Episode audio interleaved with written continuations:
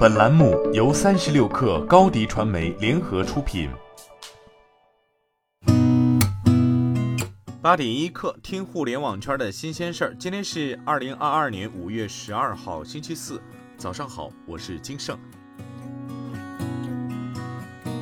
据报道，贝壳昨天正式在港交所挂牌交易，股票代码二四二三，成为首家以双重主要上市加介绍上市形式返港的中概股。二零二一年末，贝壳宣布进行一体两翼战略升级，从而更广泛、长期触达居住服务领域的消费者。三十六氪获悉，对于知网是外国法人独资企业的传言，同方股份在互动平台上回复称，主要运营知网业务的同方知网数字出版技术股份有限公司、同方知网北京科技有限公司是公司的控股子公司。据支付宝开放平台公众号消息，支付宝开放平台升级用户保障体系，面向平台商家上线交易投诉服务系统，限定七十二小时内处理用户投诉，同时加大力度保护商品知识产权，提高服务信息质量。截至目前，已处理两万七千多起商品冒用侵权行为，推动商家改进招一万五千条服务内容，这也是蚂蚁集团消保专项蚂蚁三幺五的行动之一。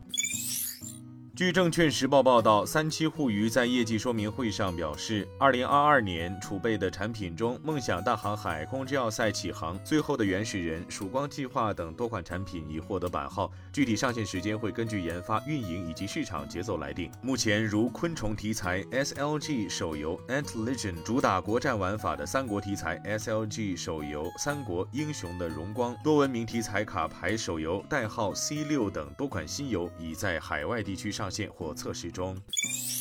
据报道，雷军在微博表示，央视新闻一年多前报道小米智能工厂前一期，这是一个实验室级别的工厂，绝大部分设备和系统都是小米和小米投资的公司自研的。第二期预计明年年底开始投入生产，这是一个年产一千万高端手机的大规模智能工厂。